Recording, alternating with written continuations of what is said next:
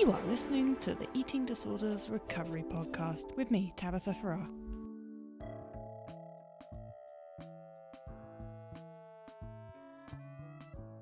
Before you listen to this podcast, I'm going to come clean.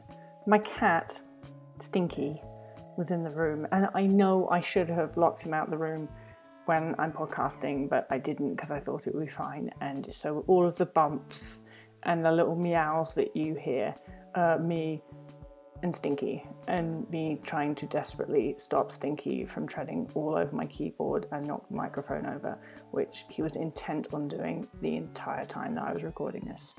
So, yeah, this is me, Tabitha Farrar, and Stinky. Welcome to this week's podcast. Hello there, how are you? Welcome to this week's podcast.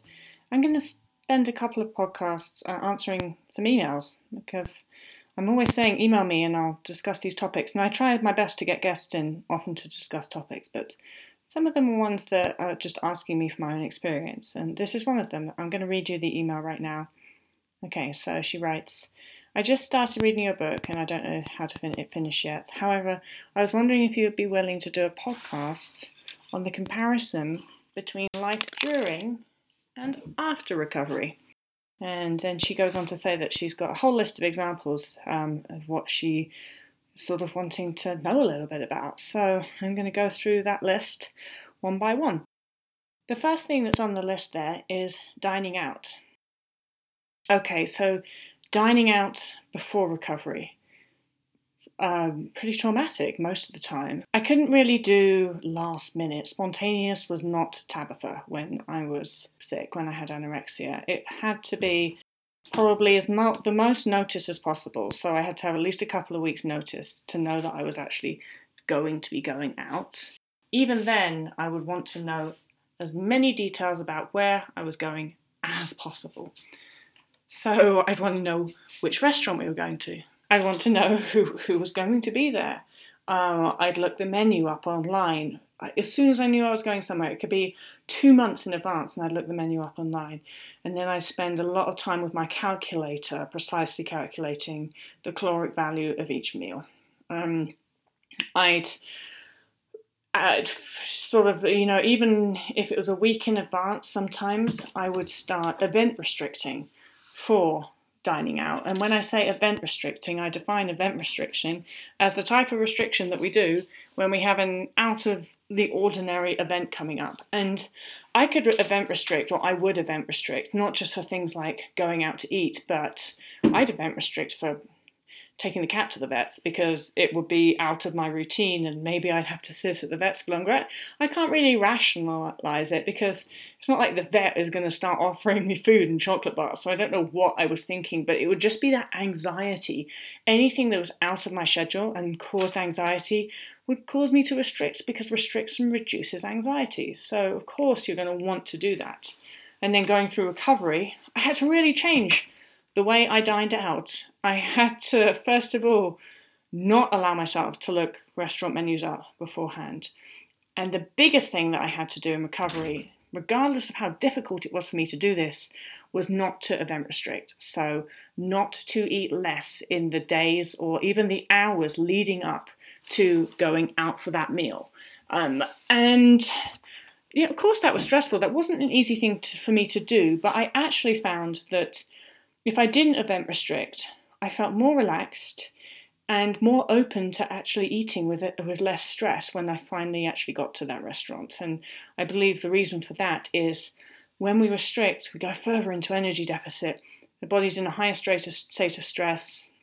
Um, and uh, if you think of anorexia as a migration response to famine, the more you go into energy deficit, the more that the brain is thinking that there's famine in that environment. So the response to famine is to eat very little and move a lot. So your brain's asking you, move move more and eat less. And so if you don't eat as much, even at, at, breakfast at lunchtime, anticipating going out for a meal later on, by the time you get to that meal, your body's going to be even more in energy deficit, and the urge to migrate to eat very little and move a lot is going to be even greater. You're going to be more stressed out.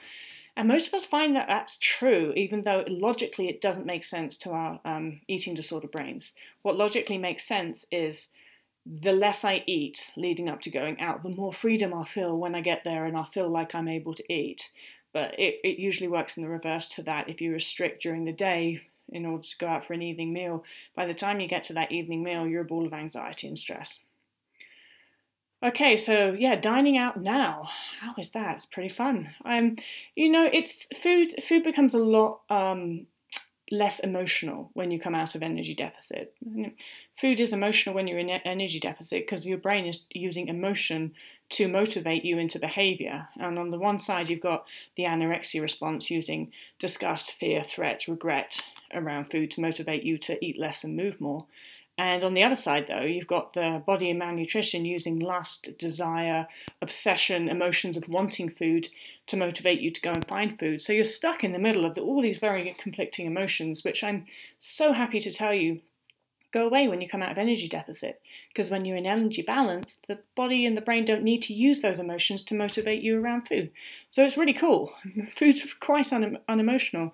It doesn't mean I don't enjoy it. I really enjoy eating, but if I was going out for a meal tonight, well, we might do, because I can be spontaneous now as well. So I can just decide five minutes before we're going to go, well, let's go out and eat somewhere. But if I had that planned, then honestly, I doubt I would think about it until half an hour before I've actually got to get ready to go out. So that's a huge difference there as well. Because my brain is not in a state of malnutrition and it doesn't need to prioritize thinking about food all the time, I don't think about food the whole time. That's not to say I'm not thinking all day. Believe you me, I am. There's always a lot on my mind, but it's other things. It's work. It's creating podcasts. It's writing blogs. It's horses. Um, food. There's a lot on my mind, but it isn't food. It's not food at all, which is wonderful.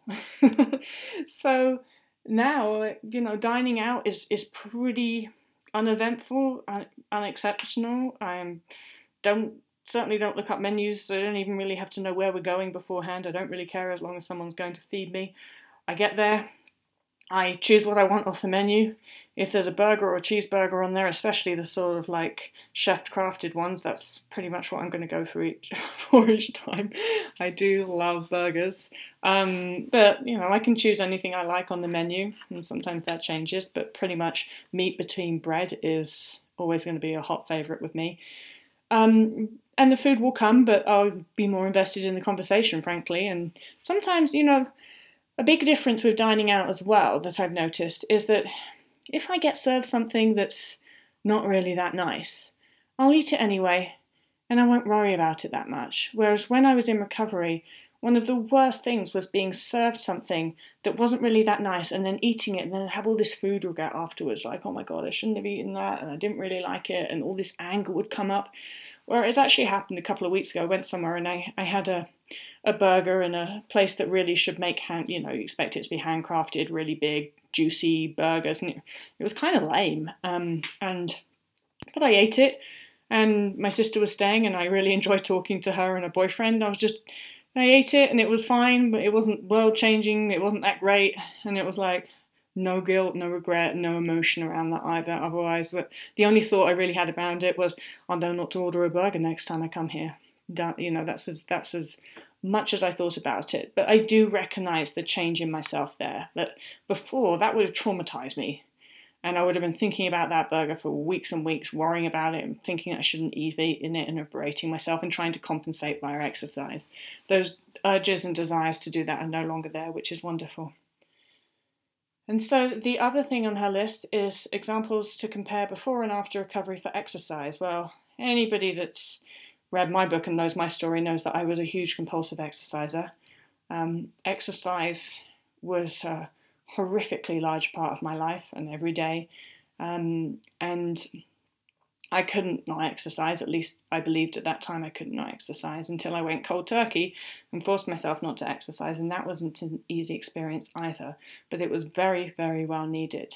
Um, before I, even in recovery, and certainly when I was when I was um, sick, I sort of exercise in the same way I could count. I was calculating calories the whole time. I was sort of calculating all the time how much exercise I'd done and how much exercise I needed to do, and that was another thing that was continually running through my brain, and that's not present anymore. Um, I don't actually even have. I don't have a gym membership now.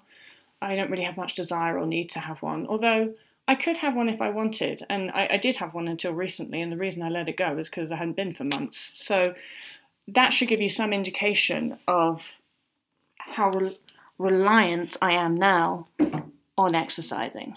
Um, not at all, I would say. But I also, when I was in recovery, I had to go through cold turkey and I had to be very careful and make myself not exercise. And that's not the case now either. Um, I can take it or leave it. I have no desire to get compulsive about exercising. I have no desire to run. I could go run if I wanted, but I just, it's just the will is not there. And I tried it once a couple of years ago. You know, I think I was sort of four years into recovery and I thought, well, it's probably safe for me to try running again now and see if I like it. I probably got about less than 20 minutes in and then I turned around and went home because it just wasn't fun. And what's the point in doing something if it's not fun? You know, the, the wonderful thing about going cold turkey on exercise is that if you do that for long enough, so I went cold turkey for a year and just over really, but anyway, if you do that for long enough, then not exercising becomes your new normal and it becomes the baseline.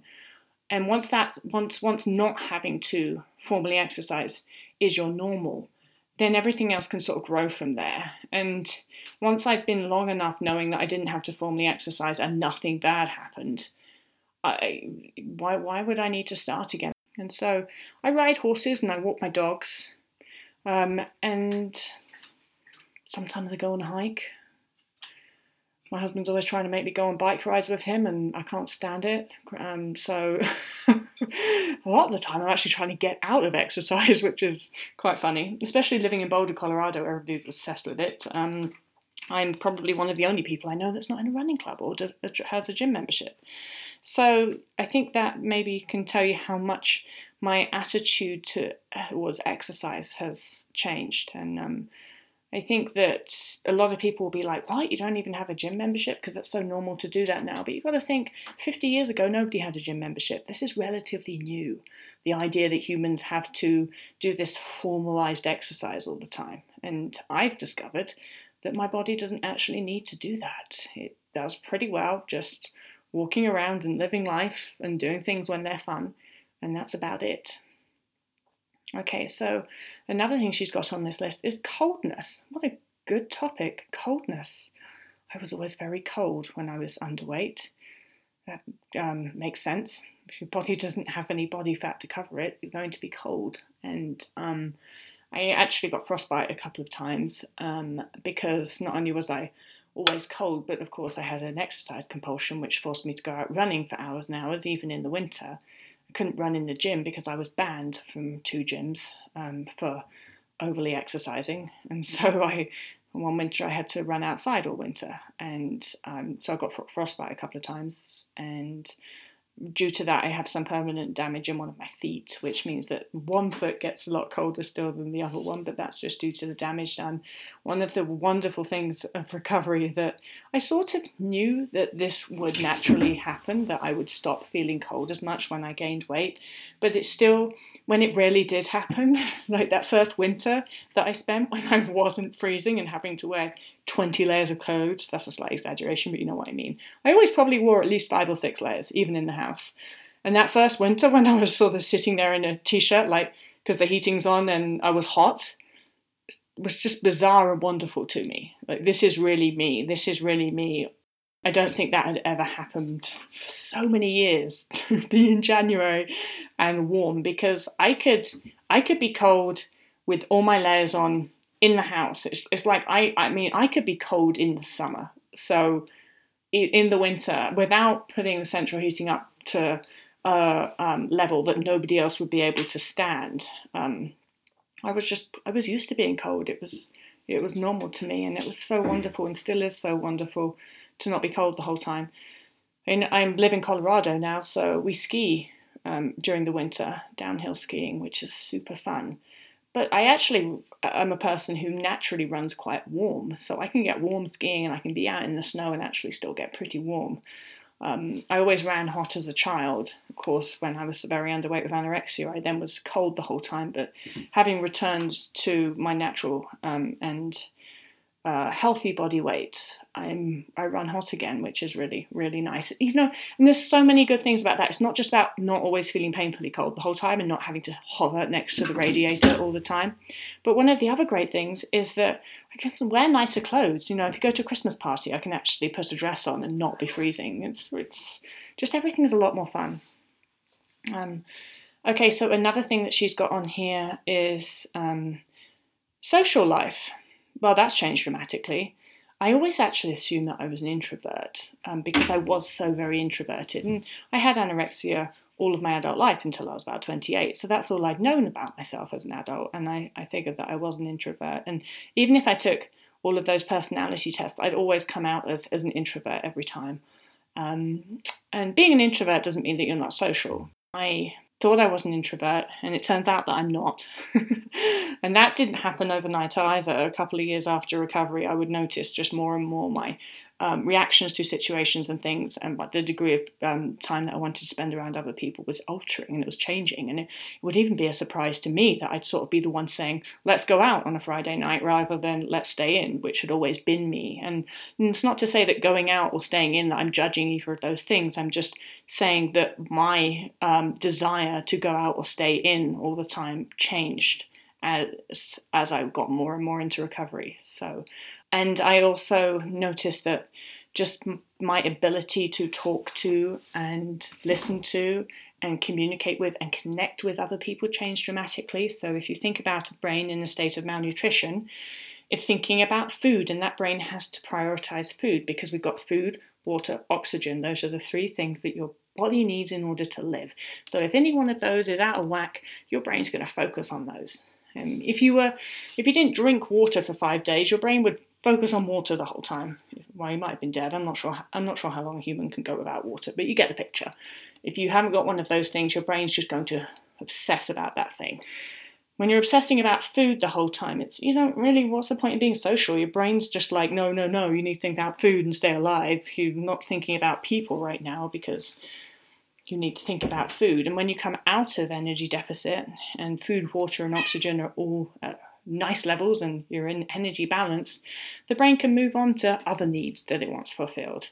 And so start thinking about boys or girls, so sex comes in there and just social. And I just found my desire to be around other people and connect with other people really changed, as did my ability to listen to them. So um, I know that when I was in energy deficit, I could be talking to somebody, and half of my brain would always be thinking about food what am I going to eat next? When's dinner time? You know, or you know, stressing about food or thinking about exercise.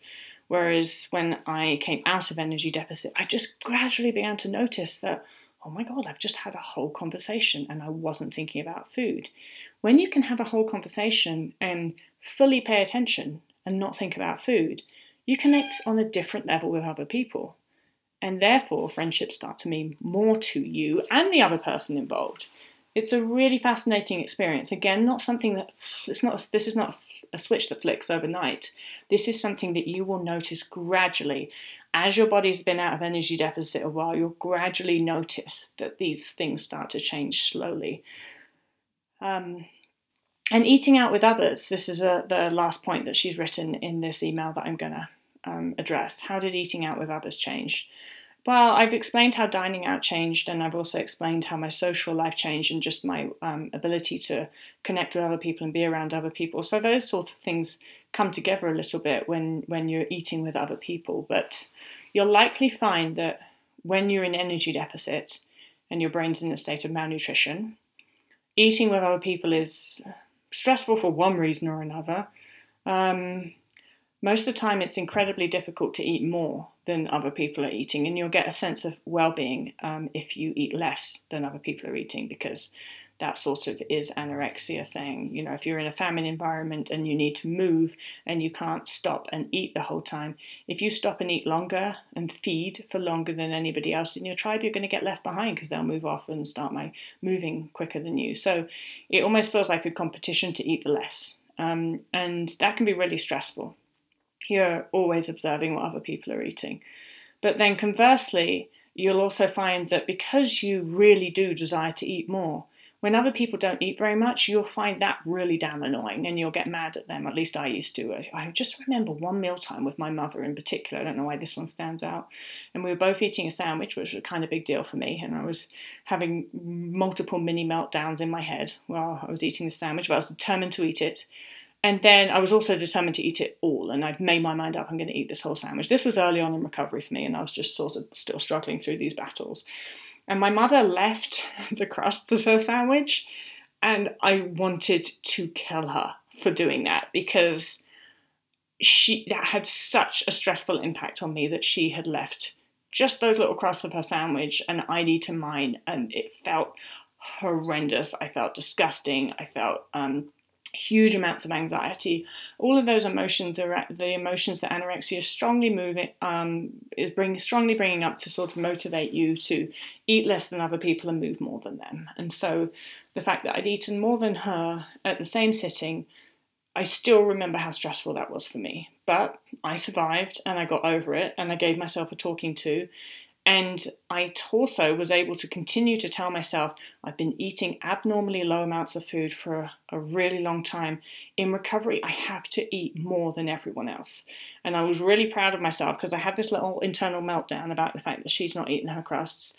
And then I just thought, fuck it, I'm in control of this. I'm not going to feel bad about this. And I got up and I made myself another sandwich and ate a second one just to prove that I could do that and just to prove not only could I eat the same amount as her. Not only could I eat more than her, but I could eat double that she would, and that that was okay, and that that was what I had to do.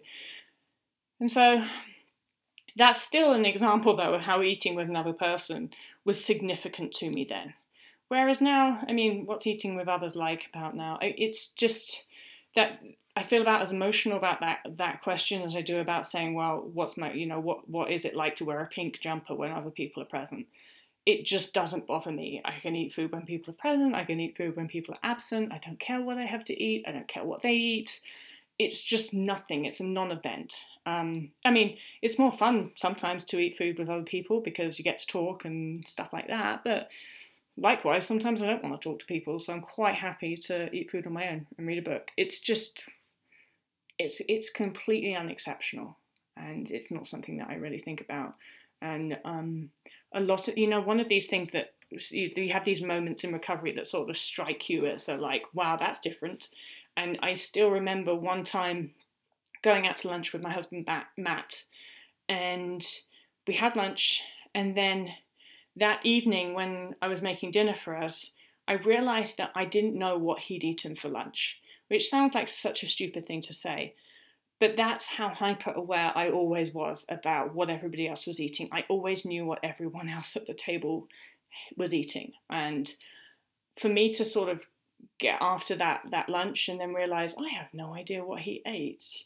That was a, a significant indication to me that something was shifting in my brain, that my hyper awareness around what other people were eating was starting to diminish because like with everything else it's not an overnight switch but you'll just notice that slightly slightly slightly over months and sometimes over years things are shifting and it's always shifting for the better until so i think it was about you know a while after that and uh, i can go out for lunch now and, and then realize that i can't even remember what i had to eat at lunchtime when it comes to dinner which is another indication of how little attention I play to food, um, which for some as for somebody who used to have all of my mental processes revolve around food and thinking about food the whole time, the freedom that that gives to that my mental processes no longer do that and food is unexceptional and just not a big deal is incredible. Um, so yeah, that's um, answers to that email. So thank you for sending that in. And um, if you have any other similar sorts of questions, things that you want me to answer on a personal level, I'm always happy to do so. You can send me an email. Actually, a question that I have for you guys, especially any of you who are yoga instructors or maybe um, people who frequent yoga classes, in a couple of weeks' time, I'm doing a talk in a yoga studio in London and I I've got I, sort of a, number of things that I have to say on the topic of uh, eating disorders in the yoga studio. But if you have anything in your own experience that you think is important and you think that I'm going to be um, I should be talking about. I'm going to have an audience full of yoga, uh, London yoga teachers, London yoga instructors. And if there's anything that you think that from either the perspective of student or the perspective of instructor yourself, that I should bring up and talk about um, on the topic of eating disorders in the studio, then please shoot me an email and you can get to me at info, info at tabithafarrar.com. That's info at tabithafarrar.com. Or you can tweet to me. My Twitter handle is at love underscore fat underscore. Thanks for listening, guys. Cheers, and until next time, cheerio.